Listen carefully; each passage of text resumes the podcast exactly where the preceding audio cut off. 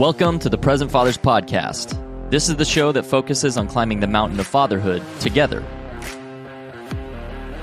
We believe that dads matter. That's why this show is for you. So gear up, dads, get ready. It's time to start climbing. Welcome to the Present Fathers Podcast. Our guest tonight is Barton Ramsey. Barton is a close friend of the twins, and uh, backstage we just reminded ourselves that we have actually met before also. And Barton is a father of three. He's a proud husband. He's the owner of the Southern Oak Kennels, a successful dog trainer, former rock band member, and an associate youth pastor. Did I miss anything there, Barton? Yeah, I have a tech company. Tech company. Uh, All right. We, we own a dog training company that teaches people how to train their own dogs. It's an online learning platform. So that's the only thing you missed, though. Super cool. All right. Well, sorry I missed that one. That's a, that sounds awesome. So, Barton, why don't you uh, tell us a little bit about yourself and your family, and uh, we'll kind of just let the audience get to know you a little bit. Yeah, for sure. I grew up in Tupelo, Mississippi, uh, along with the twins. Um, graduated from high school here, and played metal in a in a. I hate to call it a Christian metal band, but it was a it was a bunch of metalheads that believed in Jesus, right? So that was the, I love it. the, the premise, and we wrote songs. That, I mean, the Old Testament is full of a bunch of super metal stuff. Oh, dude, yeah. Uh, we wrote songs about that and toured around the world and didn't eat meat, you know, regrettably, and did the whole trendy like Christian straight edge metal thing. And um, in like 2006, I had not gone to college yet, and my dad, my dad was the photographer around here, so like the twins and all their brother, like everyone's school pictures around here was taken by my dad, my granddad. So everyone knew my family, and uh, he was like, he would always say, "Hey, you know, whenever you decide to go to college, I'll pay for it. Like, I want you to get an education." I had no idea what I wanted to do, and um, finally, those conversations changed to like, "Hey, if you want me to pay for your college, you should probably go." and I was like, "Dang, I'm going to miss this boat." So my uncle lived in Dallas and worked at a church that had a like a seminary attached to it called Criswell College. And I called him, and he had just been through a pretty gnarly divorce. He was my hero. I'm sure we'll get into talking about him. He was kind of my mentor spiritually. And I said, "Hey, can I come live with you and like go to that school?" And um, so I moved out to Dallas, went to um, an undergrad seminary. So I kind of skipped the whole like go to college and then seminary. Like I did the biblical studies theology degree right off the bat. Um, met my wife there in Dallas. Got married really young, 21 and 19 that was in 2008. We just had our 15th anniversary, and um, Congratulations. yeah. So moved on from that, became a student pastor, and then a family discipleship pastor. Started training dogs like for fun, and then it was it was kind of one of those like, hey, if you're going to have this hobby, it can't cost so much. So I started figuring out ways to make it make money, and that led to it becoming like I, I, sat down in maybe 2014 or 15 with my accountant, which was my dad's accountant. I just like inherited this guy. And he was like, Hey, you owe a bunch of taxes. And I was like, Do what? You know, the church takes out money. He was like, Well, you made a lot of money, a lot more money at your your other deal than you did at your, your church deal. And I was like, The church deal is my full-time job. Like, I, I can't make more money at the other deal. And he's like, Well, you did. So we started exploring what it would look like to just go the entrepreneur route. Uh, and we loved the freedom that provided for our family truly. Um, so we started the online platform around then 2016 17 and yeah we uh, we have three kiddos that are 12 10 and 8 happy to chat about them. We homeschool out on a 20 acre property about 20 miles north of tupelo. And uh, yeah just kind of living life, herding cats. My wife's actually speaking at an event this week, and uh, so she's on her way home from New Orleans right now. So I've been a single dad for the last three days, and that's it's pretty fun. It's pretty Yeah. pretty wild. I did, I did that last week. I only have one kiddo, but uh, yeah, wife is out of town, so we caught you right now that you're all depleted and tired and worn out. And now we're gonna do this podcast. So hope you're No, I'm just super happy to talk to adults. yeah. right. This these conversations are wearing on me, you know. All right. Well, let's continue the adult conversation and do your your therapy live right here. So, um, tell us a little bit about that uncle relationship, and I guess with your dad too. It sounds like your dad was, you know, very present, very involved, and Yeah, for sure. provided well. So, tell us a little bit about more of the roles that those men played for you, and how that's prepared you to be a dad, and how you've taken those lessons. Man, um, I'll start with my dad. He, he's a great guy. I had lunch with him today. He is truly one of my best friends. Um, we we grew up, we were a Christian home. Like we went to church on Sundays. We had Bibles like around our house, but I mean, maybe prayed before family meals if everyone was together. And my dad made sure that we were like at church, but that was really the extent of the spiritual like discipleship that took place in our home, which I feel like is probably 90 plus percent of families around here. You know, it's like, hey, church is one of those deals you just go. Everyone goes. And um, discipleship didn't really take place per se. My dad loved us very well. He was an excellent father. Um, the the most lacking part would have been spiritual, you know, and and he's the oldest of four brothers. The third uh, was went to seminary, became a youth pastor, and sort of I was a preteen when he was a youth minister, and I was like, he's the coolest person on earth, you know. And so he became a, a college minister in Dallas, Texas, at First Baptist Dallas when I was in like middle school, going into high school, and would invite me on all the mission trips, the the camps, the ski trips, and these. I mean, First Baptist Dallas is there's a lot of connection there. So the people that were like our ski trips, the worship leaders were Shane and Shane so, or David Crowder. And the guys that were speaking were like these dudes that wild. I didn't know any different. I just thought they were just bros. Like I was like, oh, these dudes are cool, but they were like big, you know. And uh, in fact, I saw Shane and Shane the other night at uh, at your church, Brandon, which was super awesome because I, I walked in and I was like, "What's up, dudes?" Like I hadn't seen him in probably twelve years.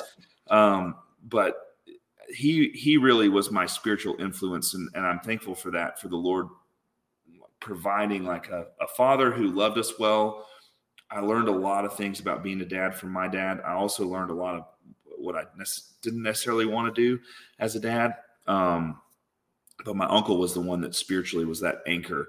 Uh, and I, I, I keep that pretty close at heart because I feel like statistically speaking, you really need that one person, someone who's spiritually like leading and guiding and discipling you.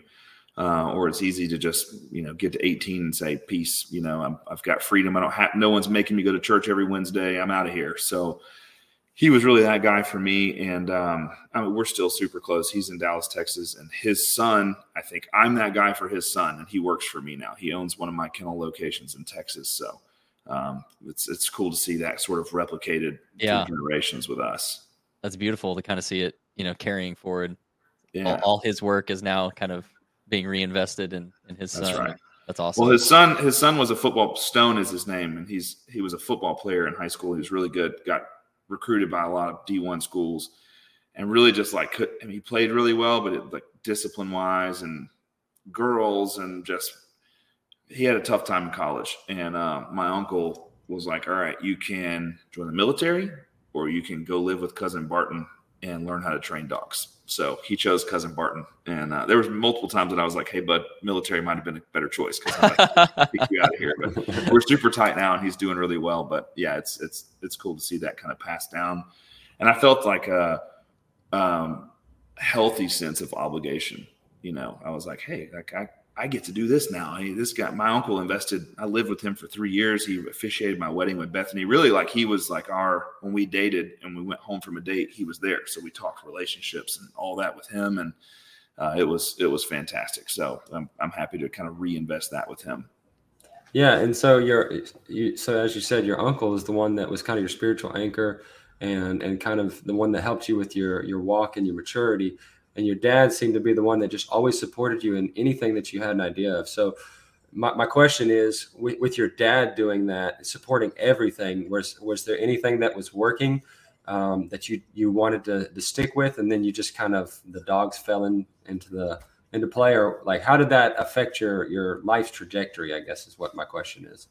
Yeah. Um, my dad's like way of loving people is is giving gifts. And he's you know financially you know for living in mississippi it doesn't cost a lot to live here but he's well off you know he's he's done really well career wise and so we didn't ever want for anything. We had everything we needed. And he was so supportive that sometimes it was annoying. Sometimes it was like hey man like i'm married.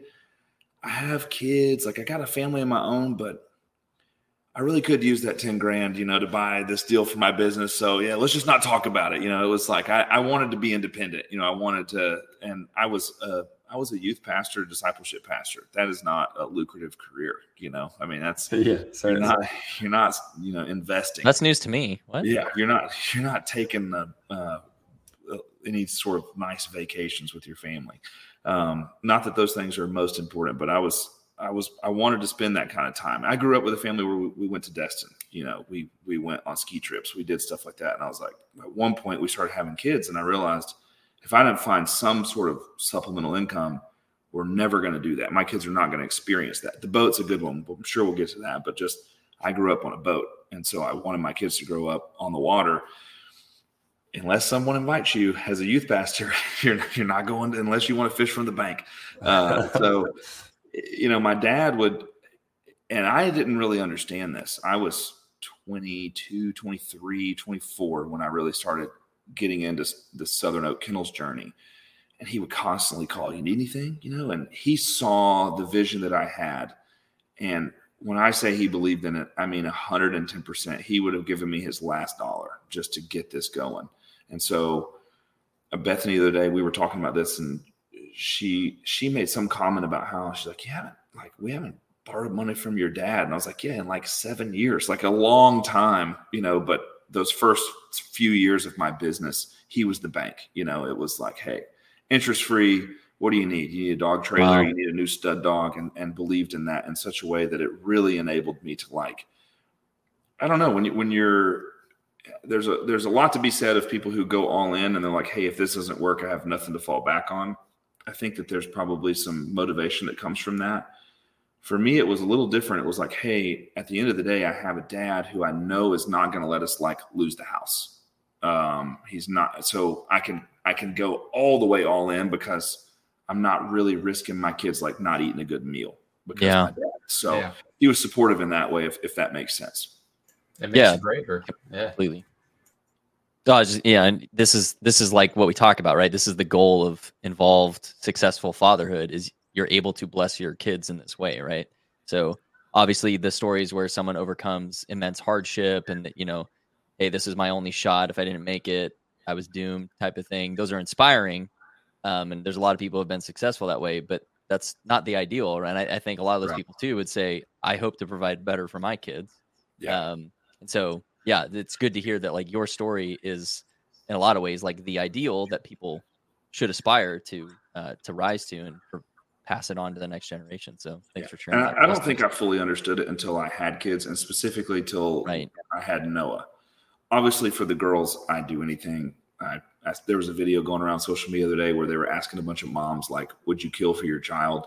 And the moms were like, I don't know. And I was like, what? you know, yeah, I do anything, especially for my Bro, girls. I'll get my gun right now. Yeah, yeah. it's like right, the second my where? son was born, I was like, I just became a murderer. Yeah, yeah. if I needed to be. um, but no, for for Noah, like you know, he chases his dreams, and and I get that comment all the time, like, oh, it's so cool that you're doing this for your kid, taking him out in the boat and all this stuff, and sacrificing this. And I'm like, well, I, I think I learned that from my dad more importantly, I think I fully understand it now that I'm on the other side. I'm like, oh, mm-hmm. oh yeah, I, I would do anything, anything at all. If he had a vision and I said, hey, this, unless it's just crazy, you know, if he has a, a vision that makes sense and I knew he was going to chase after it, I'd, I'd give every last, last penny to see it succeed. Yeah. And yeah, he's yeah, he's working hard and, and you're yeah. teaching him values and stuff. It's not like you're just spoiling him or something. Not uh, we don't enable. Yeah, yeah, sure. big difference. Yeah, for sure. Sorry, Justin, so you were about to go. Yeah, I was gonna say I, I like that you're jumping into the boat already. So I kind of wanted to get into that. Um, what do you think as a father? It, it's why is it so important to get your kids out of the house, especially nowadays, and get them into the outdoors? And and what are some of the hobbies you and your kids have together doing that? Man, I grew up in a family that loved the great indoors. Like we we did I, I, loved being outside and we did we grew up in woodside circle west tupelo before it was overdeveloped there were you know lots of woods. We played paintball. I was big into BMX, um, but like my family really spent a lot of time inside, and uh, it wasn't like we weren't encouraged to be out much. I wanted to be out, and um, that is a little bit of a like, hey, it's going to be different for my kids. We're going to be outside. All of my kids, I've, I've taken into the woods hunting uh, ducks and geese with me starting at the age of seven. Um, because I want them to learn the value of hunting. I want them to learn the, the, the like failure of hunting, you know, the lessons that come with, hey, it was a bad hunt, uh, or the excitement of, hey, it was fantastic.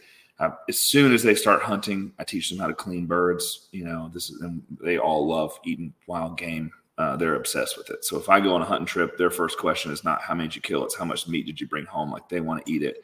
Yeah. Uh, and then being outside in the boat, my best friend growing up was a, a junior pro wakeboarder, and we spent a lot of time on the water. And I always told my wife, who did not grow up loving the water at all, like, "Hey, we're gonna have a boat at some point when the kids are old enough. We're gonna we're gonna be on the water." And she's all in now, thankfully. But man, when we're when we're hunting ducks and geese, which is a big part of my job with the dogs, um, I breed dogs specifically for people who duck hunt, pheasant hunt, upland hunt. So a large part of my job in the fall is traveling and hunting with those clients, and my my kids get to go along a lot. Um, and when we're on the boat, on the water, there's no screens. You know, no no one's begging for their attention. Uh, there's no YouTube. There's no you know dude perfect screaming in my ear. No offense to those guys. It's, it's great content, but like that's all. It's just us. We're talking. We're spending time together. We're trying hard things. We're moving. Um, so for me, it's it's imperative, uh, especially in this age where you know I meet a lot of kids and talk to a lot of families, and the amount of time spent on screens is just it's incredible. It's it's sad, really. And so for us, we want our kids to to grow up a little different than that. We want them to experience uh, the great outdoors and and look, you guys twins grew up in uh, Ridgeway. Uh, I don't know how long you lived there, but you were there for a while. I used to ride my bike to Ridgeway. Dude, I I, I used to ride near you. We, Yeah, Jordan and I would ride with you every Three, now and four miles, right? I mean, I'd ride a BMX bike through neighborhoods across Purnell Road, go to the country club and swim in the pool, and then ride across the golf course, get cussed at by a bunch of old golfers that were mad, and then go through it. To Ridgeway. Well, I'm like five, three, four, five miles from home, no cell phone on a bike. Got to be home by dark. Those days are over. No kids doing that Unfortunately, right? Yeah. It's just the, the world we live in. It's not happening. So I've constantly been trying to figure out, okay, what can we do so that my kids can have similar experiences to that? Is it like if we go to the lake and we we park in a cove somewhere and they want to go to the beach and like hike up the trail by themselves? And everything in me saying, well, that's dangerous. And I'm like, no, no, no, they got to do that. They got to go learn to do that because they can't ride five miles across town anymore. Those days are gone. So if it's on a hunt and it's like, hey, you want to go scout the field for us two fields over and see if there's any geese in there, sort of thing like that. Just figuring out ways that they can they can live similarly to how I grew up in a day and age that's very very different um, is is important to me.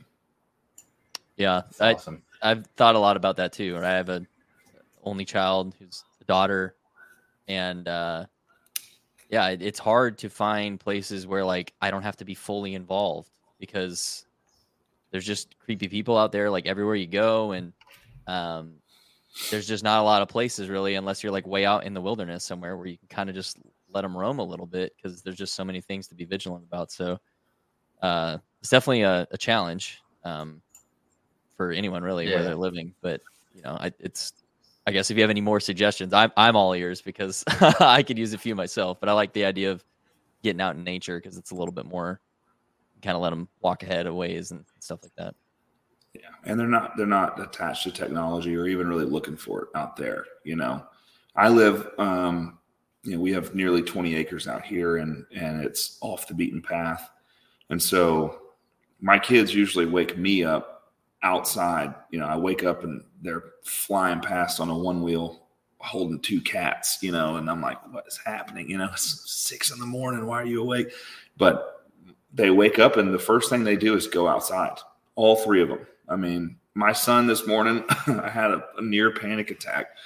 Um, I'm in my lodge right now, which is a little place where we host clients and, and we host our puppy days and all that. And my house is about 150 yards that way. Well, this morning, Noah was nowhere to be seen, just gone. and I and my phone randomly would not turn on. My wife's out of town. I don't know if you ever had this happen, but my iPhone would not come on for two hours. Just I couldn't make it come on, and um, I'm I'm not like a tech nerd, but I'm pretty tech savvy with an iPhone. I was doing all the trick. I couldn't get it on, and Noah was nowhere to be seen. And I was like, "Is this is something happening? Like, what is going on?" Anyway, he he woke up, went and let all my dogs out over here. There's 18 Labradors in the kennel, and then his computer was in the lodge, so he just came over here, uh, brought himself some Eggo waffles over here, and was doing his schoolwork. He was just on his computer doing schoolwork at 7:15 this morning, and I love that man. We you got to have a little bit of land, you know. They're yeah. they're, they're a buddy yeah. of mine, country singer Jordan Davis. You know, he wrote that "Buy Dirt" song and I'm all in on that. You know, I love invest, his stuff. Invest in a space for your kids to be able to be outside, whether it's your space you live or just a place where you can go, like a hunting camp or something you lease where they can just be outdoors. Yeah, yeah. And Jordan's actually one of my favorites because you know I moved to um, Louisiana, but yeah. I'll say this, man. I, I, think about North Mississippi all the time, and I, I never thought I'd ever say that. But now that I have a son, I want to go on adventures and be outdoors because it's like you said, honestly, like I feel like God it wants us outdoors. God wants us out in nature, and that's where we're supposed to find peace, and we're supposed to find ourselves and and learn to you know survive and stuff. So I, I find myself more and more wanting to get up there and, and go hunting with my brothers and and just I mean heck, I just bought a 308. I was like, I know it's a little overkill for deer, but it's still going to be fun. Yeah. And I wanted something I can take up to uh, the mountains in Colorado with some buddies and you know go elk hunting and stuff. But uh, man, I find myself missing that property because I live in the heart of Lafayette and it's awesome. Mm. It's big city meets little town. It's nice, but at the same time, like I don't have, you know, like you said, the 28 suburbia. Yeah, yeah, it's it, I, I, miss that. I, I, have to be honest. Like I never thought I'd miss that. You can. I, mean, I was a black sheep, you know. After so, the, you know, even before really the fall, you know, Adam and Eve are, are tasked with cultivating that garden and then after the fall, they're tasked with you know ruling over creation, and and uh, the same exact task is given to Noah when they come off the ark. You know, you need to rule over this, and there's definitely something. Uh, primal is not even the right word because it's it's really just a God given foundational divine. Need. Yeah, yeah, divine uh, calling that and I'm maybe there are people who live in suburbia that find ways to like bring that out, you know. But for me, um, I, it's got to happen outside somewhere, and and I want my yeah want my kids to experience that. So thankfully, the Lord has blessed us with the ability to do that. If we didn't live here, I would just.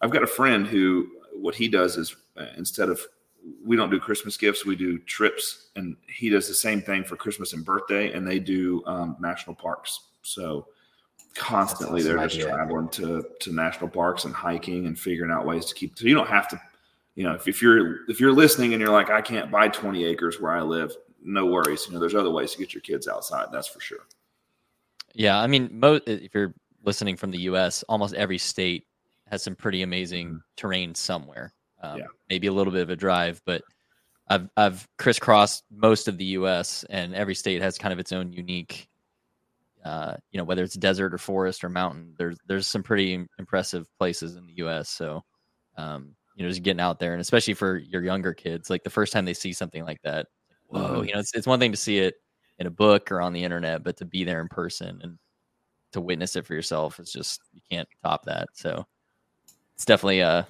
a great suggestion to get your kids outdoors. Um, Barton, I wanted to get back to a little bit, uh, you know taking the leap, getting your uh, you know dog training and kennel business going, and um, one the lessons through the journey, but then also now on the back end, like what that whole process has helped you take into fatherhood moving forward and to apply.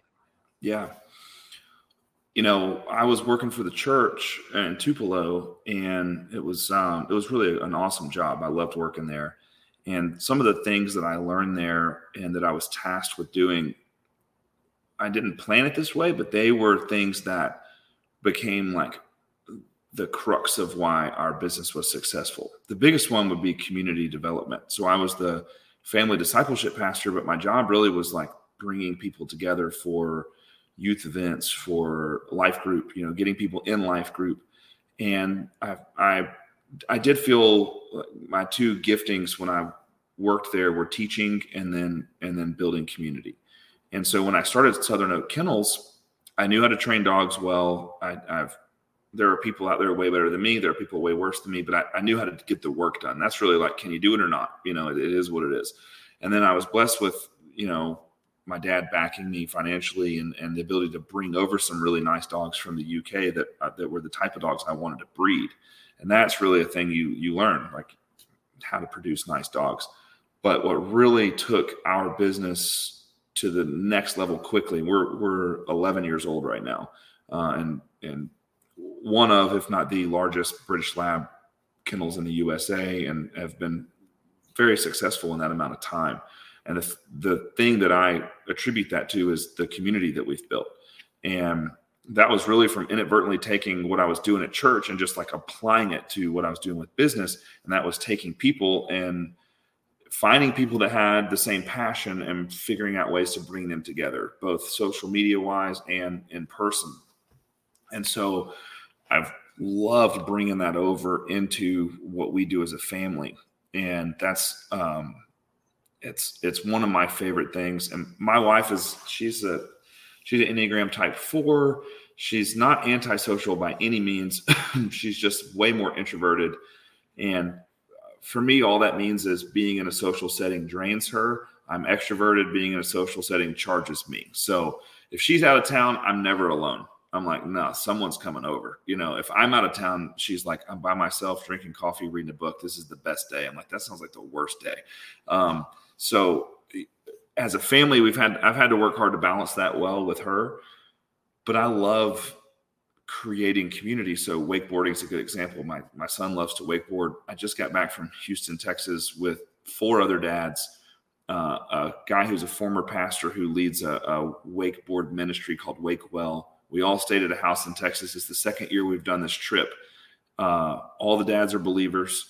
Uh, we all care about discipling our kids. All the kids are national competitors at wakeboarding, and we end the season by going to this really fun grassroots tournament and then spending three days at a buddy's house, wakeboarding in his backyard and talking about Jesus.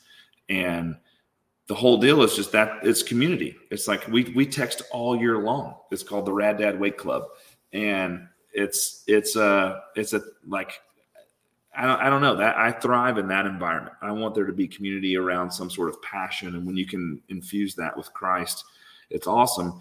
And with kids, it's especially with us, we homeschool. So our kids aren't around like their classmates all day. So I really have to take like, hey, they have to have some community. What is that? For my girls, it's horseback.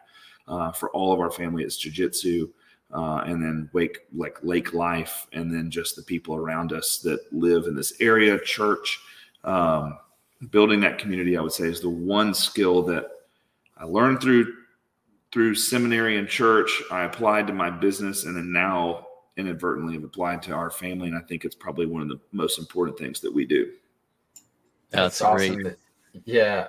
God, you, you, you kind of made me feel like got gave me the chills a little because what you applied is what we're trying to apply to fatherhood and like just this community we're trying to build. So it, it, gives me hope to know that you know others have seen success applying the same thing. So it's it's nice to know. Sorry, Jordan, yeah. I mean to cut you. Oh off. no, no, no, I, will say one more thing about that. Like, I, I, travel all over the country and duck hunt with a lot of people, and some of them no one will ever heard hear of ever. Some of them are like super well known people in the U.S. and and and then I go to wakeboard tournaments all over the country, and there are a lot of times that you could go to duck camp, deer camp, wakeboard, you know, competition, and like from a spiritual standpoint, you leave and you're like, I need to take a bath. Like I'm I'm dirty. You know, like this is this is not not the experience I, I needed spiritually speaking.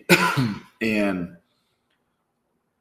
I, I that challenged me a lot because there were trips that I was like, I can't take my son on this one. And and then I was like, well, and actually my wife, who's the discerning one, was like, well, why are you going? You know, I was like, dang, you know, I can why you gotta ask those questions? But you know, for, for me, yeah. Mama got you. she, she's, I trust her. She's the wise one.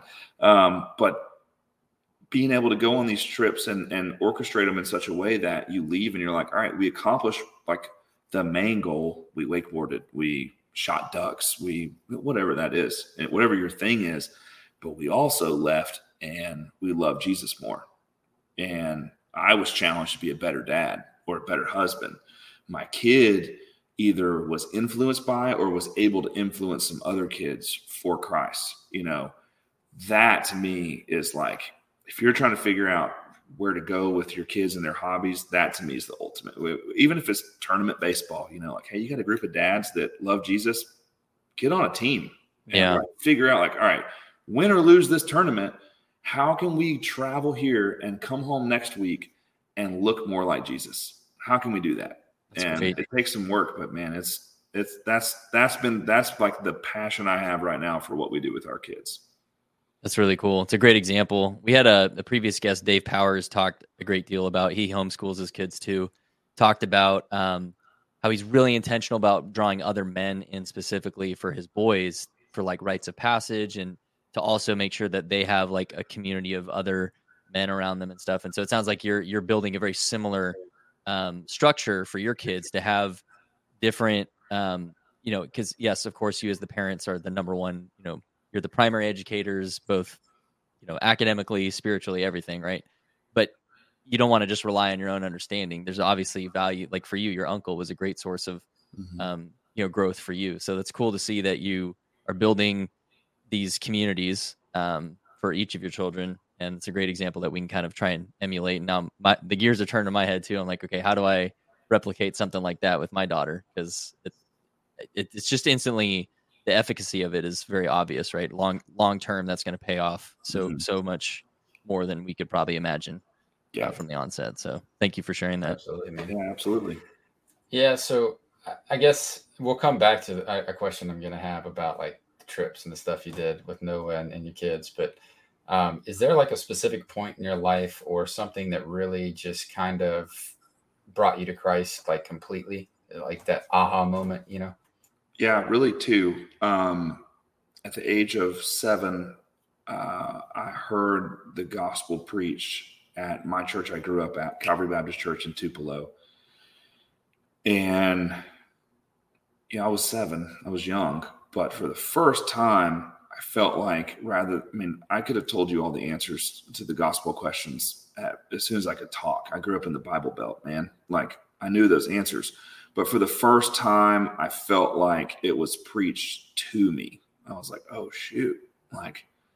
And I, I remember there were some there were some specific sins that like came to my mind and I was like, oh, I need forgiveness for those. And uh and this guy's told me how I can get that. And so at seven maybe at eight, I think after my birthday, I was baptized here and I I believed the gospel. And I really believe at that moment I was saved. And then there's this weird thing that happens in the South where people are like born again again. You know, it's like they they get old enough to like really know, and they're like, oh, now I'm really getting saved. Um, like I had that experience, but I knew I was saved. I was just like, oh, like I'm I'm walking into a deeper level of faith here. Um, and that was really in high school with my uncle. Um, hearing hearing him preach, hearing other people around him preach. Um, my mentor spiritually past him was a guy that had a ministry with him and you know, he's a very successful pastor nowadays. And, uh, you know, hearing those guys really preach the truth, I was like, Hey, I'm, this is, this is deeper than what I thought it was. Um, the gospel is more than just, you know, believe in Jesus and you'll be saved and he'll forgive all the stuff you do and then just go live your life. Um, and so as I matured and, and I was really playing music at that point. So, it became important. And that's really what led me to think, all right, whatever I do after this, I want it to be somehow connected to this gospel that that has impacted me. So that was like 17. Um, and and when I went to, I'll add a third layer to that. When I went to Criswell, I really plugged in with that pastor I mentioned earlier, my uncle, a couple professors at school, and I took like a biblical literacy test when I got there. And I would have told you before I took that, like I'm about to ace this thing. Um, part of that is I just always have a lot of confidence in my ability to get through a standardized test. and the other part is like I grew up here. I thought I knew the Bible. I made like a 34 out of 100. I mean, just like total failure. There's a lot. What? Big book. yeah. And I was like, I thought I knew this. You know, I knew the Sunday school stories, you know. And that first year of school, when my eyes were open to the depths of, for me, it was Reformed theology. Um, I was just blown away. At that point, I was like, okay, I'm going to have to really, really plug in deeper here because this is this is uh, either immensely important or not important at all, and it can't be somewhere in the middle. So um, that was th- those three sort of stepping stones. Saved at, at eight, um, like committed to some type of pursuit of ministry at 17, and then like drug into the depths of theology at, at college right before I met my wife. Uh, you know, at, at 19, 20. It's so great that you plugged in. Like uh, that's your kind of your your third community, right? I mean, other than the wakeboarding and the the hunting, uh, church. I mean, so dads, uh, if you're looking for a brotherhood where you have men that you can trust that will be holding you accountable in a loving way, you know, church is small group specifically or discipleship group, man, that's such a great place to plug in. And that's where Summer and I uh, are pouring in for our kids because you know that they do go to to public school or TCPS and you know they get some great community there but church is where we really want them to have that foundational community because they're seeing other kids loving jesus and it's encouraging them okay i see him super happy right i want more of that right and so that's where we really try to plug in for community but um, yeah church is, is probably the one of the best places that that we've experienced community in tupelo um, so I'm, I'm glad that you brought that up. That was that was great. Yeah, it is. And we went through. You know, we we we're not at the church where I worked for ten years and went for twelve years anymore, and love the people there. That was a very tough transition. Uh, I'm a creature of habit and super brand loyal. So any type of change like that is very difficult for me. Yeah, uh, that's not to make it trivial, but um, we are at a great church now. We're at the Orchard, and and uh, some of our best friends are there my wife leads worship there. The worship team, we're all we're all buddies with them, and um, my kids. Will Rambo. Yeah, Will's, Will's he's a saint, man. He's he's the guy I was mentioning who takes his kids to all the the parks. That's what they do. They travel all the time. I love yeah. Will, man. He uh, he married my brother uh, Logan. So his wisdom is awesome. well. Logan goes to church with us. See him there. Um, it's a great spot, and for my kids, like my son, he doesn't have a class, so like his to what you said, Brandon, his Sunday morning class, that that's his buddies, you know, that's the group of guys he knows. And, uh, and then my, my daughter's in the youth group, which is mind blowing to me because I was a youth minister, you know, for 12 years. So she should not be in the youth group yet, but she is. And that's like her deal with yep. her community, you know, and her, her best friend that she hangs out with through the week is in her small group at youth group. So yeah, for sure. I mean, if you're, if you're looking out there for a place to start this community journey with like-minded, like faith individuals, then make that a priority for for what you want to do with church. I mean, obviously you want to go somewhere where you can stomach the music. Hopefully you like it. You know, you want to go somewhere with somebody who's preaching through the word. For me, that's super important. But man, we undervalue community. You know, it's like, hey, can I come here and, and build some relationships and some friendships that influence me you know, Monday through Saturday. Um, yeah. I feel like super, super important to what you said, Brandon. Yeah, the fellowship is super powerful, um, both for you as an individual, you know, man or woman, and then for your marriage, and then for your kids. You know, there's, like you said, connecting, and um, especially for men.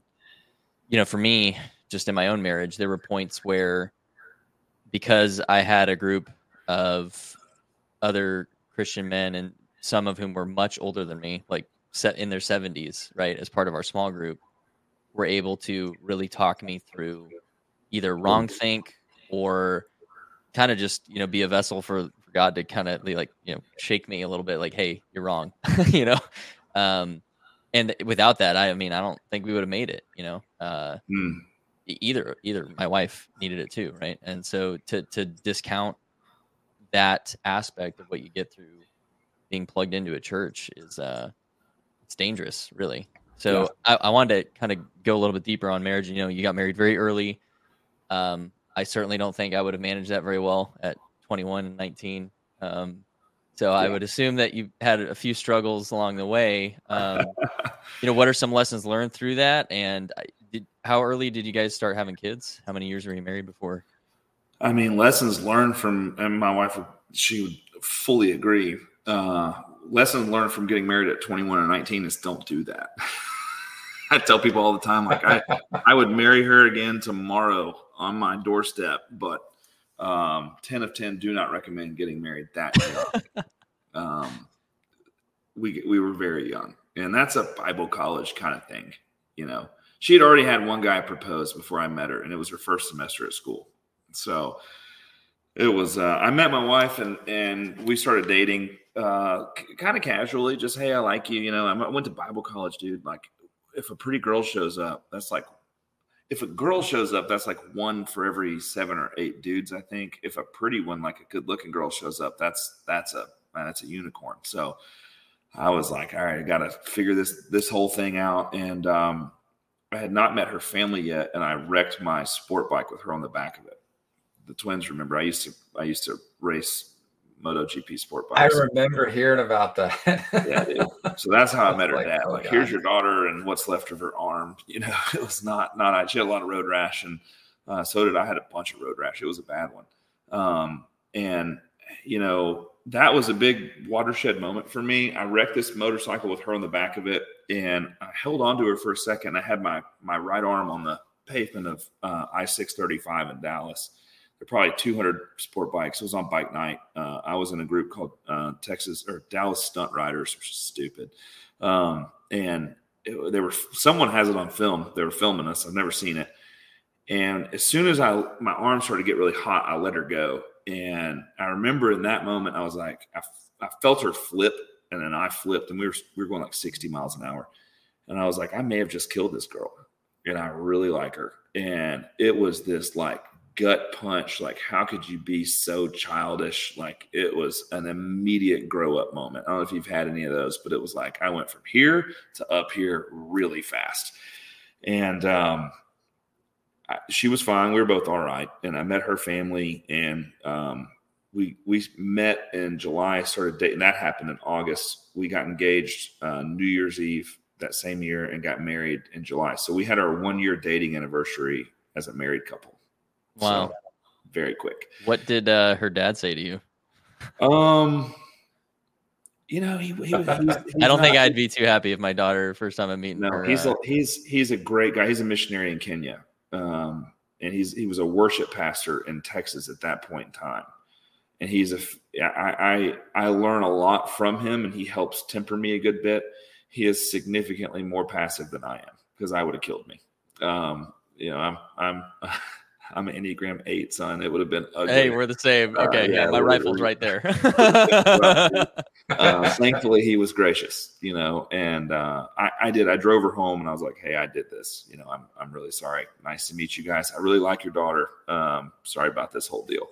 Uh, I, I manned up and handled it like I should have, but it, it was not super fun. Um, but we we fell in love very quickly. We had the same faith. Um, same faith backgrounds and personality wise, we're very different enough that where we we got along well. Um, I can't be around like I, I could have married someone who was an Enneagram eight or any any and I, the Enneagram wasn't even out then I don't think, but somebody that challenged me would have been a problem.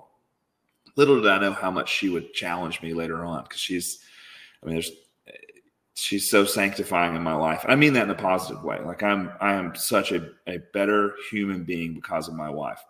Um, but we got married at an age where she never experienced like any type of like college going out having fun, being your own person. She went from living with her parents to living with a roommate and dating me.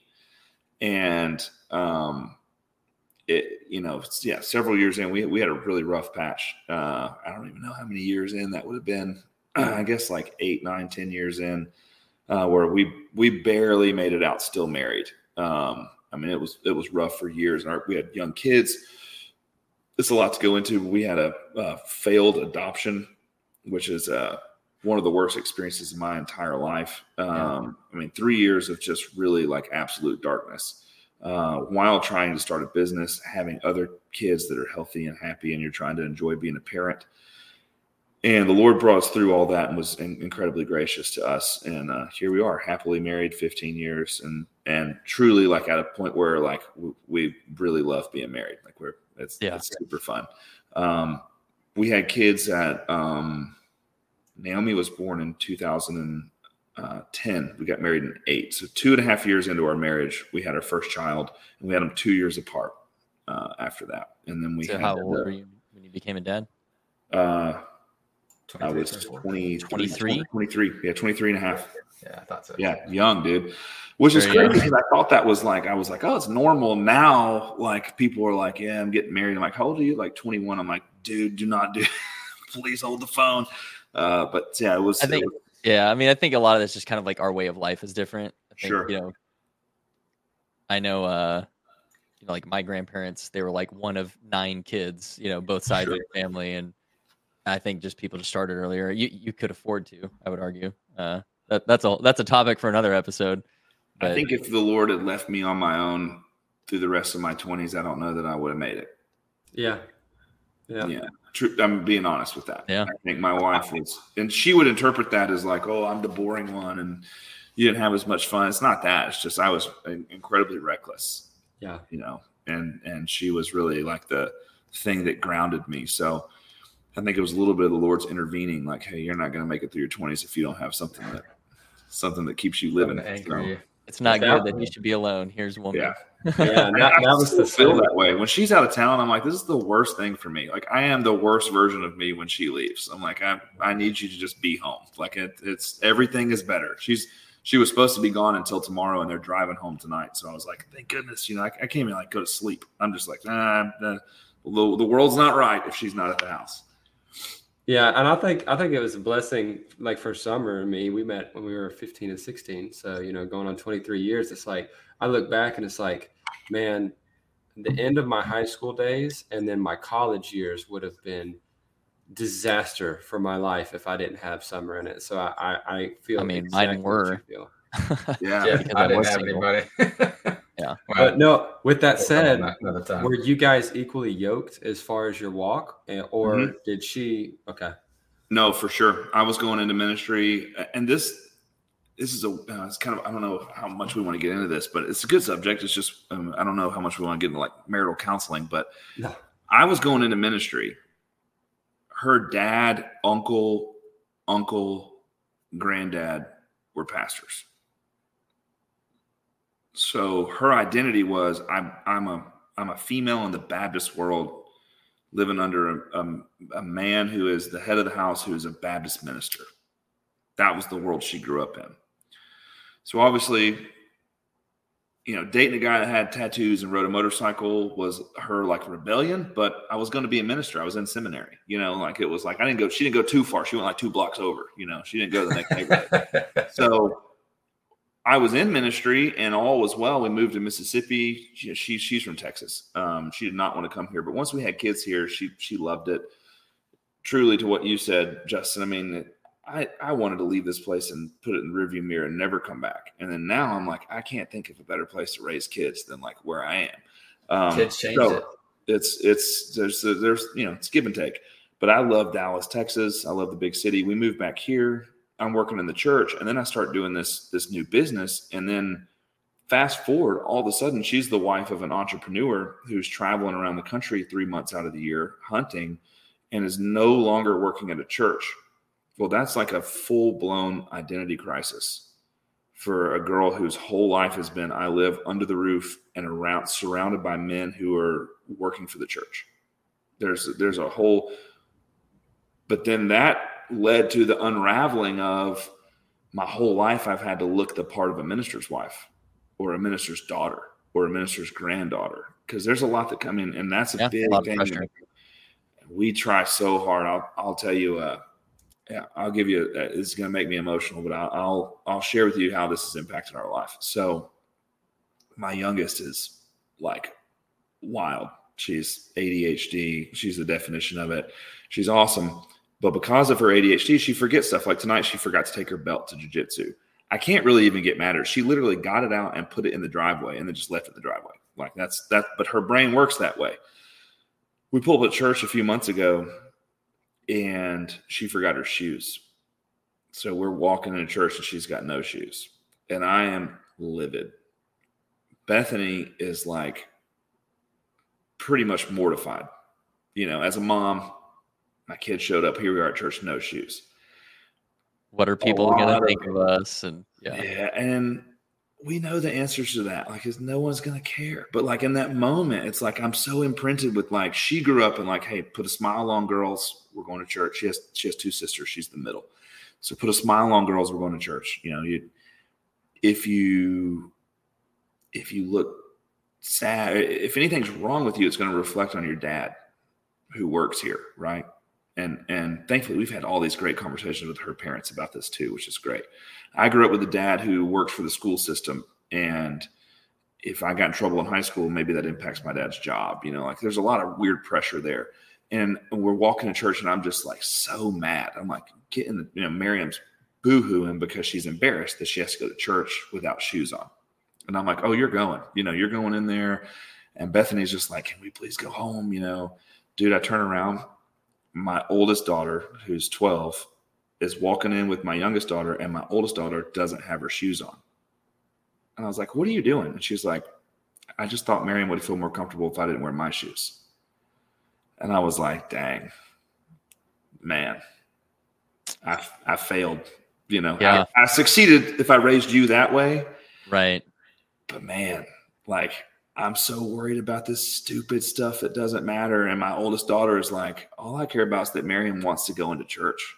Like, yeah. if I don't have to, if I can just go barefoot, then who cares? And man, that was that was super impactful for me in the moment, and really is like this microcosm of my wife and I realizing, like, shoot, we the way the the pressures that came from growing up the way we did, and from our first several years of marriage, really weigh on us even still, and sometimes yeah. have this massive impact. I'm glad you brought that up because that's you know that's kind of my personal testimony is like really unpacking your past, uh, especially like childhood and stuff, and how that really weighs on your marriage and how you show up as a parent. And um, you know, even if you were raised pretty well, had a pretty good upbringing, there's still some things that were probably not great. And mm-hmm. if you never identify that, it's not to play victim. It's not to be like, oh, I'm because my parents are horrible, I get to be horrible myself. It's you have to like figure out what went wrong so that you can mm-hmm. not repeat it or you can identify oh okay this is why i have a short temper or something right whatever the thing is but, for sure um yeah i mean that mindfulness and maybe it's therapy maybe it's you know counseling whatever um doing some of that work to dig into that is i think a lot of people don't do that and that's where they run into a lot of problems because yeah. you're always kind of reacting we could get way off into this, but your body actually trains itself as a physical response. So any any stimulus anywhere in the world that is similar to childhood stuff, your body takes over and you're not even thinking anymore. You're reacting like a, a traumatic response almost. And t- if you don't do any of that work, you can't untrain that response. And so you'll start snapping at people or whatever it is that how you lash out. So it's very serious. And I think a lot of people don't understand that you never peel the onion back a little bit, there's no way to undo that. So yeah. So you're you said you're Enneagram eight. Um, obviously, you know, fairly fairly type A, some type of leader, or you wouldn't be doing this. Um, and I listened to a couple of other podcasts. You wouldn't have done what you did in the military, all that, right? Was it? And I hate to be like flipping the script and asking you questions, but oh, was it was it difficult for you to accept the reality that you needed to have some counseling and some help to peel the layers of that onion back in order for you to become better? Did you have like this sense of like, oh, I can make myself better or I don't need that? Um, so I was never like against counseling. I'd actually done it since I was like a teenager, you know, like therapists and stuff, but um, more intensive, like kind of group therapy things that I've got, you know, you go for like a week at a time. I've been to several different of those things um, were where I had those harder moments where mm-hmm. I had mm-hmm. to really confront, oh, I am this type of person, or I have done these things, you know, and to and to not downplay them and to fully own it and to be like, okay, I, you know, that's some of the darkness that I've done, right? And I can't undo that. So, um, going forward, I have to be better. That type of thing. So th- those were the hard moments because it's like I didn't want to admit to myself that uh, I wasn't as good as I thought I was, right? Um, and it, it, really, you know, we a lot of people talk about this is wearing the masks. That was me uh, my whole life. You know, I'm the oldest and put on, you know, put on the brave face and you know, achieve and all that stuff. And um, it gets heavy. It's really yeah. heavy. And yeah. and internally too, you're like, if they only knew, right? That's that's the voice in yeah. your head. And so when you finally put all that down and you finally let off all this armor that you didn't need to wear, you can breathe again. You know, mm-hmm. like I just did it right now, just thinking about it. And um, so it's very freeing and liberating. But uh, yeah, I'm really getting long winded no, here. But it, it's if you don't do that work and you don't confront yourself, especially if you're a type eight or uh, similar to like you and me, uh, you're never gonna recover. You're never gonna heal. You're just gonna drive people away from you. And uh, I'm I'm really glad that I had people in my life from multiple angles kind of step in and push me in the directions I needed to get pushed um, to be where I am today. Obviously, I want to keep growing and improving, but if I look back over the past ten years, I mean, just the amount of growth is insane. Yeah. Yeah. I feel that. It's it was tough for me. I was I'm firstborn, all A's, 4.0. Just didn't really take a wrong step. If I did, it was funny enough that people just laughed about it. You know, it was like, oh well, you made a mistake, but it, you were funny. You know, like it, and uh, getting to a low where I was like, I need help, and then someone saying like, well, I think this you're the way you were raised and brought up might impact this. And it's like, what? Nothing's wrong with the way I was raised. You know, what are you talking about? And finally, and then my wife, uh, after we had kids, actually got a master's degree in, in Christian counseling and then pursued further education in trauma counseling. So she is a counselor and she, she counsels mostly women who have been victims of sexual abuse.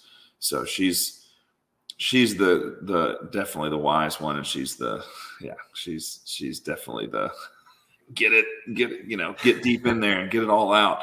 And I'm just like, I don't really want anyone down in there. I don't want you. I don't want any. I don't want to talk about that. And so it, it took me years to be like okay with working on myself for sure, and and allowing somebody else to like truly hear, hey, this is how this impacted me, and it might be impacting how I raise my kids, you know, and yeah. how I love my wife and all that. And pain, pain and grief both. There's the there's a bit of that denial that, that mm-hmm you've brought yourself to that place or yeah. you your your past has done that. And so for me like i'm the guy that always wants to fix it myself. Like i grew up wanting to be a psychologist and i was always a psych buff and reading books and like when i wasn't fitting in i'd read books about being social. You know like i was just the kid that was trying to fix it myself. I wasn't leaning and i think it was because my dad was gone monday through friday. I didn't have the person to lean on other than my grandfather and i saw him maybe three or four times a year. So it for me it was fixing it myself and man i can i can definitely relate to how tough it is to root out something that's not good for your life because you're having to kill a part of yourself and it's mm-hmm. painful mm-hmm. but that you know realizing you're in that state of denial and then addressing it like luckily i had summer and summer would just say hey look this is something that you you do and whether you fix it yourself or you seek help you got to do something to do it because it's mm-hmm. it's going to harm your relationships and so yeah, man, that's that's a huge part of uh, of keeping a, a, marriage intact as well, for sure. I, you know, if yeah, I'm reflecting on a little bit to kind of re-answer your question, Barton. Um, it was the the fear of when you finally admit to others, yeah, who you are, who yeah, you really sure. are, and what you've done, and the fear of like, I'm everyone will reject me and yeah. no one will accept me. And they're going to hear me say this and they're going to be like, dude, who are you? And they're going to leave this session right as I say, you know what I mean? And then have the exact opposite happen after you let it out. And there's yeah. just nothing but acceptance and for sure. Not, not, not to like downplay any wrongdoing you've done, but to just be like, Hey, we've all screwed up. And, uh, it took a lot of courage to say that and then we build up these false walls. You know, they're like invisible barriers that we convince ourselves are there. And the second you step out in vulnerability like that, um, they all disappear. you know, and you were the one who put them there in the first place. You being yourself, not not you to me, but yeah. That's the perfect analogy. That's the analogy that my counselor used with me when when my wife was going through a really really difficult bout of depression, uh, and then flipped the script and used it on me when we realized that this was my issue was different. But to, she had built this wall around her heart that was everything that was good that was spoken about her was untrue and not believable, and everything that was ugly was true and the wall went up and it was like hey i only accept these things. And i was like i don't know how to fix this to your point brandon. I was like i don't know what i can do because she's i tell her like hey i actually like you're beautiful. You're a beautiful human. You're wise. You're this. You're a great mom. And none of these things are are getting in. And he was like it's just sit at the wall and take these rocks of truth and chunk them at the wall and he was like, eventually you're going to bust a hole big enough for some light to get through. And that's your job.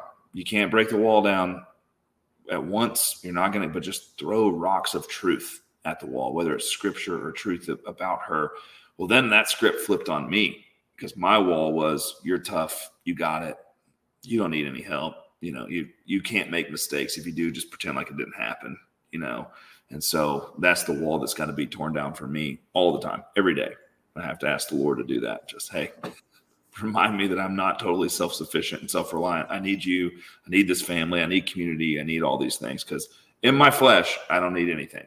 You know, I'm totally good. And that's not the truth. You're yeah. such a type eight. real problem.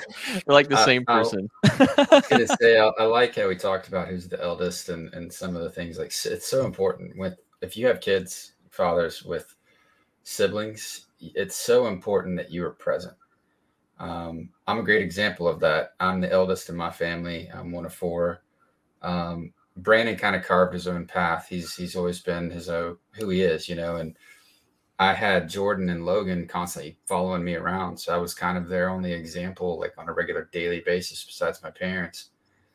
And uh, like that gets heavy. It's a burden after a while, you know. And and that's why it's so important to be present and that's one of the reasons honestly i we all started this was one of the the brainchild ideas from this in my head was we need to we need to bring more attention to the things that parents need to be doing or that we need to be doing ourselves as parents. And i wouldn't be here today if it wasn't for two things my father being present and a song by uh, actually probably my favorite artist nf it's called mansion and literally everything you guys have said or related is exactly what that song is about, except for he's had so many, so many trials and tribulations. He lost his mom to an overdose. And uh, he just talks about how he never lets anybody in because it's it's scary and and he talks about the walls and the different rooms in his mind that he has and it's this big mansion and you know it's it's unbelievable what that song did for me uh, one of my darkest times when I was going through a very public divorce and I was being uh, verbally abused on an absolute daily basis. And my brain, I just, I kept trying to get myself out of that. And I, I started feeling like the, the person that this other person was telling me I was. And mm. this song helped me to deal and cope with those things, understanding that someone else knew where I was. And I still, to this day, I still struggle with it. I have walls up and I have to say, the most beautiful thing is that the day my son was born, for the first time in my life, I felt like I could love someone unconditionally and know that they would 100% love me back. Mm-hmm. And I didn't have a wall up for the first time in my life. Mm. And it was so freeing. And it's one of the reasons I knew I always wanted to be a dad. But um, I've never really shared that story. But my, my father and I were on a walk right before I went through my divorce. And um, I kept asking him the same questions like, Am I this person? Am I this? Eh, do I deserve this? And he's like, Absolutely not. And then he he suggested therapy to me and the things that he said to me and and just being present and being there for me I, honest to god saved my life so i love what you guys said because you know walls and barriers are something as men we all build and especially as fathers and sons brothers, siblings, whatever the case may be. But if you have those feelings, I, I highly suggest any of you get help because we are so quick to say, I don't need help. Like Barton said, you know, we don't, we don't need this. I'm good. I'm tough. I'm this, I'm mm-hmm. that. Well, you can be this and that. And you can still be struggling. You can still be hurting. You can still have walls so high that nobody's ever going to get them. So, yeah, I don't mean to go on a tangent. And but, the, well, the help isn't also just like go see a therapist all the time. It's having like sure. a community of other mm-hmm. like-minded guys, a tribe, or, or better guys who can kind of help you weed through the lies and help help pull you into what's true, like Bart was saying. And yeah, it, it's not all just therapy, right? It, it's it's a lot. There's a lot of outlets, but just don't bottle it up and yeah. think you can just grit your teeth and bear. Somebody, so, it's super important for me to have somebody who's walked a little further down the trail. That's a big one for me. Okay, I, I know what's down here. Come on, like you're you're good. Let's keep going because yeah, I become self reliant and that wisdom they can pass on is good. That song is actually on Noah's uh, wakeboard playlist. Just, nice. He, he, Amazing loves, song. He loves I, everything he does is incredible, man. He's yeah. he's a genius. Uh, honest yeah. to God, I think he's the best lyrically yeah. that there's ever been. Yeah, he's, but he's unreal. I'm a little biased, so um, I, I kind of wanted to change gears here. go to another happy place, but uh, we were talking about trips earlier, um, and obviously you guys spend a lot of time on the water. But as far as like land destinations, um, I want to hear a little bit about, you know, either your favorite place that you've taken Noah as a father son duo, or, uh, you know, that you've taken the girls. I'm sure you've taken the girls on their own solo trip. Like which which dynamic worked with your son and which one worked with your daughters and which places did you like the most and why? Yeah, so my favorite place to take my son is my buddy's duck club called Wild Wings in Stuttgart. Uh, Connor Reddick's his name. He's one of my best friends on earth, and uh, they have a, I mean, for duck hunters, it's heaven. It's unbelievable. And it's green timber hunting.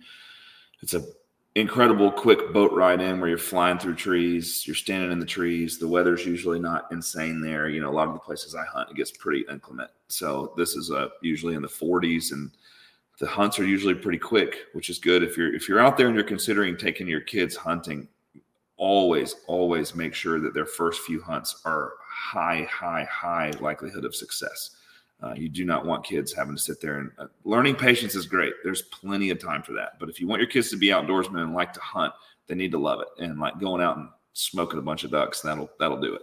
Um, going out and be like, this is what hunting's like. We sit here for four hours and don't see anything. They're not going to want to go back. So if you want to get them hooked, kill a bunch of stuff. And uh, this this is plan for success. Yes, yes. So and man, we cook and hang out at the lodge and have fire pit, and it's really just like man time. So Wild Wings is my favorite place to take my son. The girls are are a little different. They're honestly like lower maintenance than my son. He like has to be entertained all the time. He, he's constantly got to go. They're just happy to be with me wherever we go. My oldest daughter loves to go on hunting trips, just me and her. Um, but for them, the the best trips for them are usually like either hiking, um, going to a place where there's like waterfalls we can walk to, or going to the beach. They love the beach. So the girls want to be in the sun, play on the sand, chill. They want me to sit there and watch them without a phone in my hand. That's what they want. They want me unplugged from technology and we don't even have to talk. They just want me to be present and sit there and hang out on the beach. So that's my favorite thing to do with them is uh, do a little little beach trip. Awesome. awesome. Yeah. Yeah. Well, I want to shift gears a little bit. I'm a I'm a very high type three, four, and seven, kind of a hybrid. Oh, and so I'm very introspective and very philosophical. And so my question to you, uh, and take your time if you need to, but if you knew your time on this earth was almost up, what piece of advice would you leave your kids? Oh shoot. Um, listen to your mom. yeah, she's the wise right, one. We're gonna wrap uh, right now. yeah, cut. Um, no, I'm still processing three, four, and seven. Four and seven. That's that's great. Um, yeah, it makes a lot of sense for you, truthfully. You know, I mean that very. My wife's a four, wing three. So, um, yeah. Uh, for my kids, last piece of advice: if time is short, man, I would probably tell them to chase after the Lord, surrounded by a community of people who are chasing after the Lord and the rest of it will work out. Um, Amen. the the thing I'm thinking about is if that's my answer to this question, why don't I tell them that every day? That's Yeah. that's the that's where my brain goes. Ooh, Yeah, shoot. So- good. So the follow, today. I was gonna say the follow up to that would be then what's what's the legacy you hope to leave them? Yeah, um, I mean that's a great one. I think about that actually a lot, um, and I, you know, I hope the things that they know are I love their mom really well through difficult times and through the best times, and I've worked my butt off doing something I believed in, but I never sacrificed my family to do that.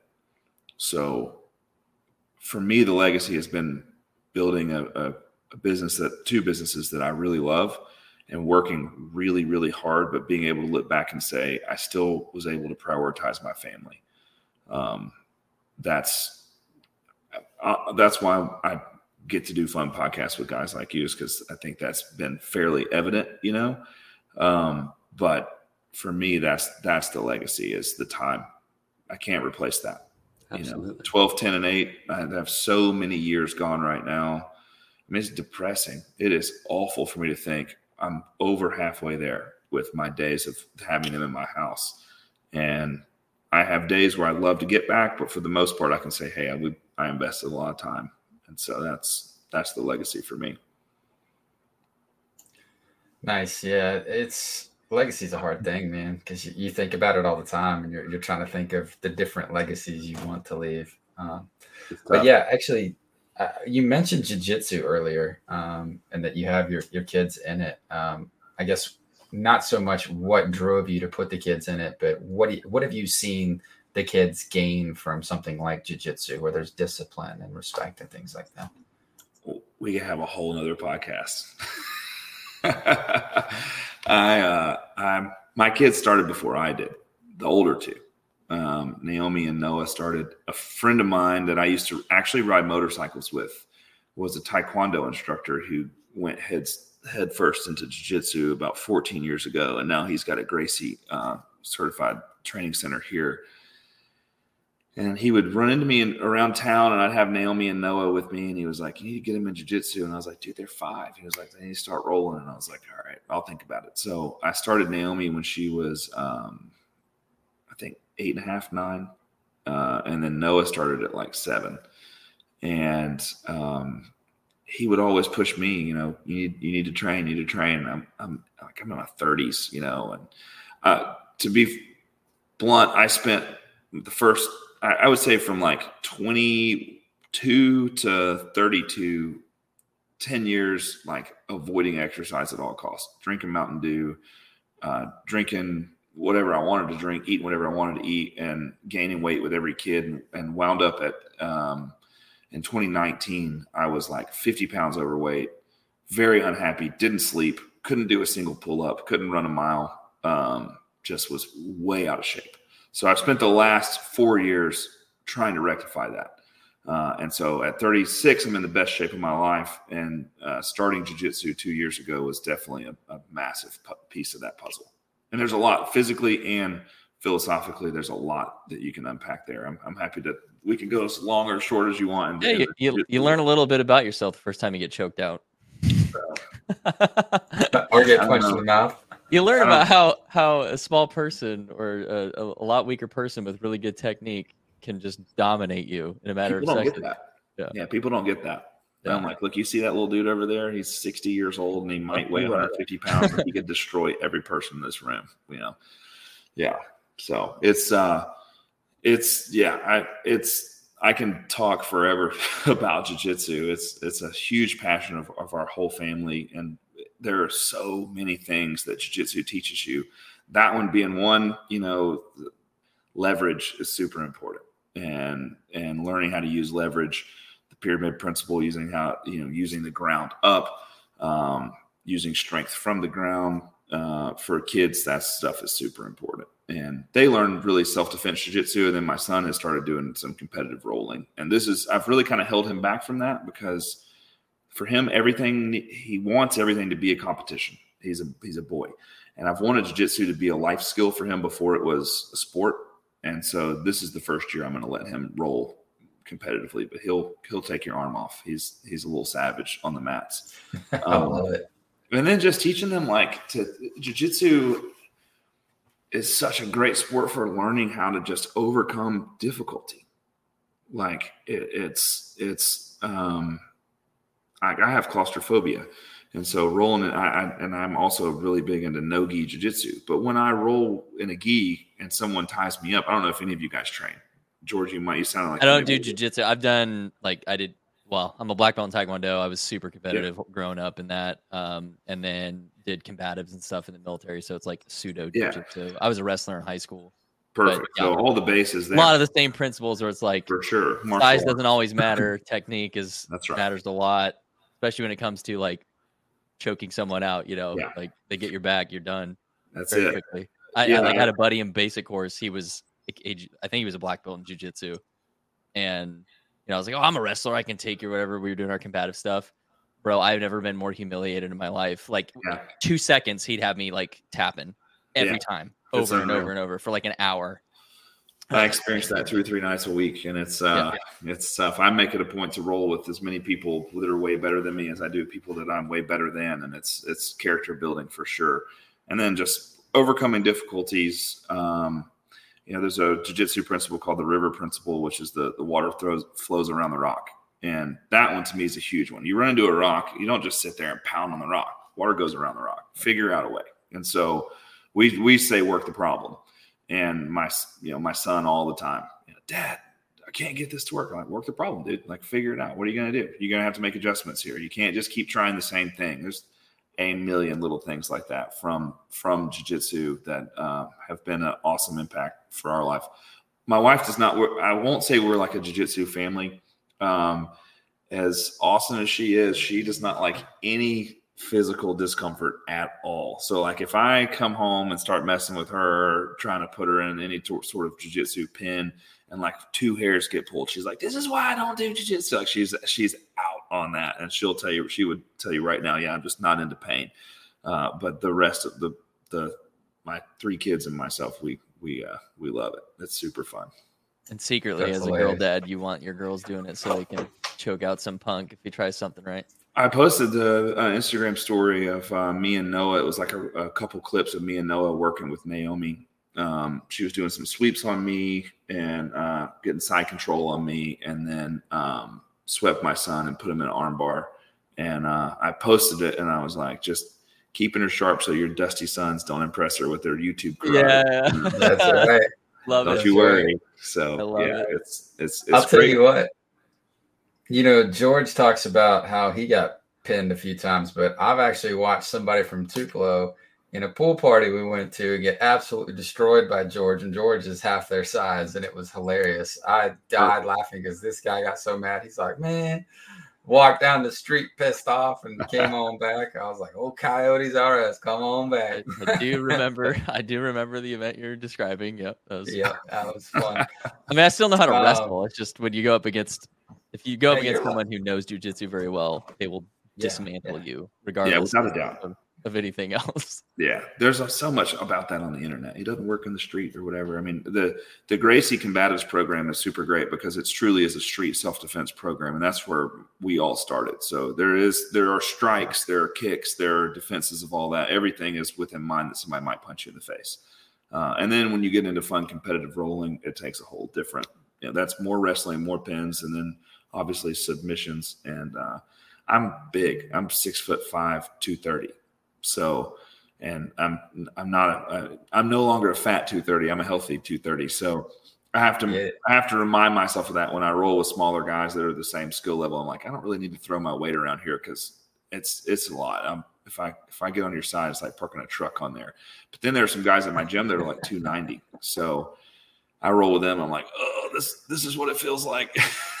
just to get absolutely desecrated by somebody huge, you know, it's just, it's it's good. It's good for you Good times. character building. Well, so one of the questions we ask every single dad, um, I guess, well, I'm trying to think of the way to word it for you. It's, um, so I guess we'll go since you have three kids.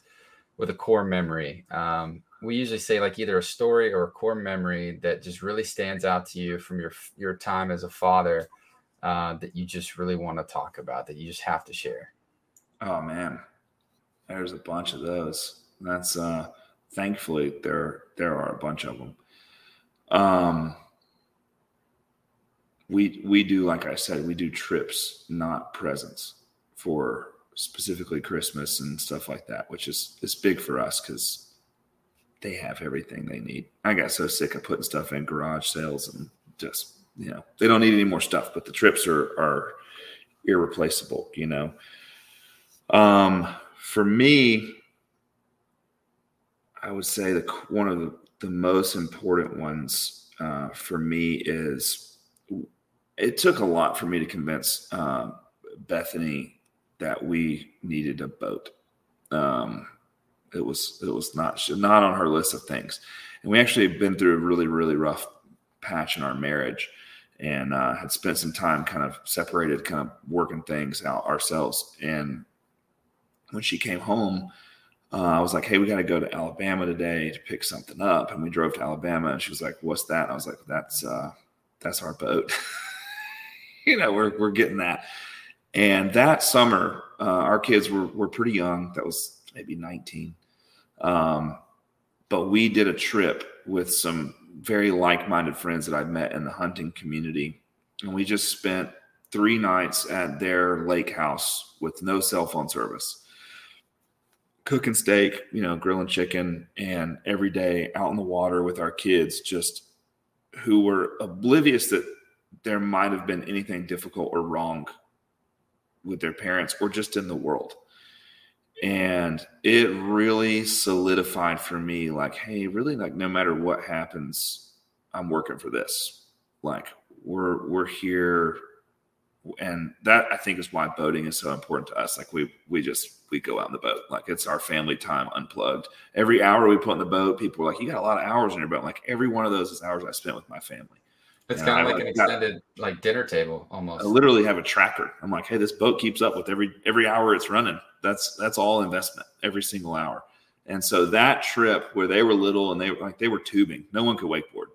Uh, they, we weren't into the board sports yet. They were just like jumping off, screaming, having a blast the whole time with friends who loved us and loved us very well in a difficult time, and sort of like they're four or five years ahead of us, and like kind of taken our hand and pulled us through.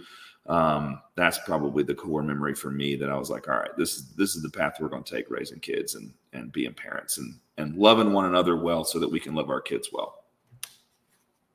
It's good, man. I love it. Yeah. Um, wanted to ask before we kind of wrap here, what's you know, kind of your top words of wisdom, top piece of advice for dads listening?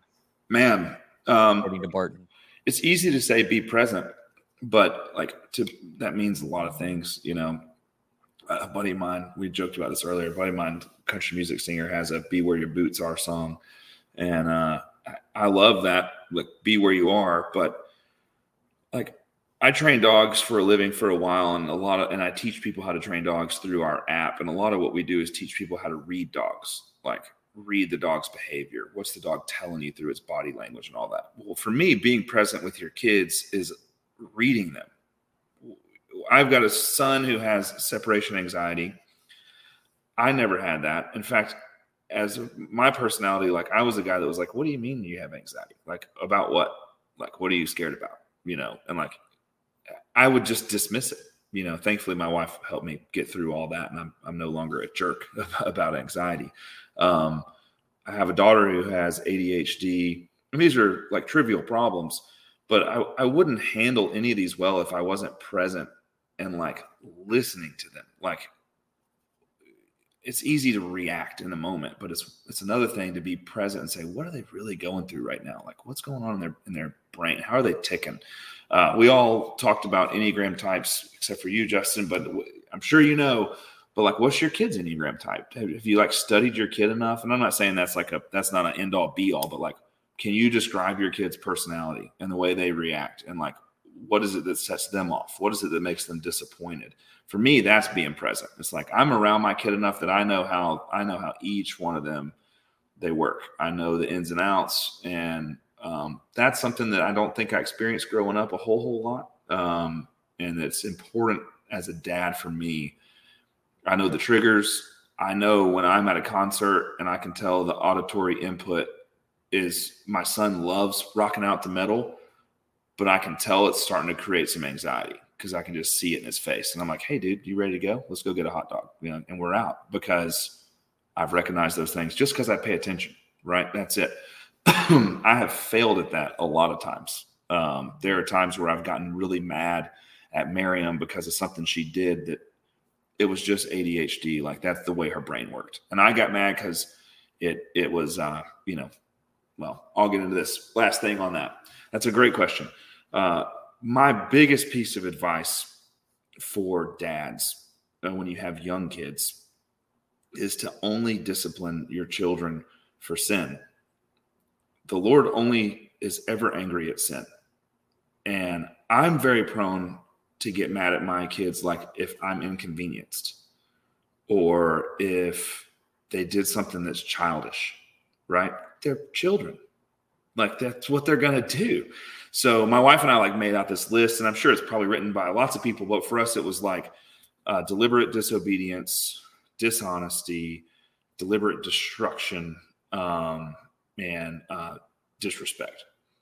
So not respecting your elders. So those are the four D's of discipline. If it's not that, you just don't get in trouble. Like we tell you, hey, don't do that again. Like don't spill your milk in the truck. But um, we don't freak out about things that aren't part of those four things where it's actually like hey you you really committed a sin here. And we need to teach you that sin has consequences and it's for the consequences go beyond just you.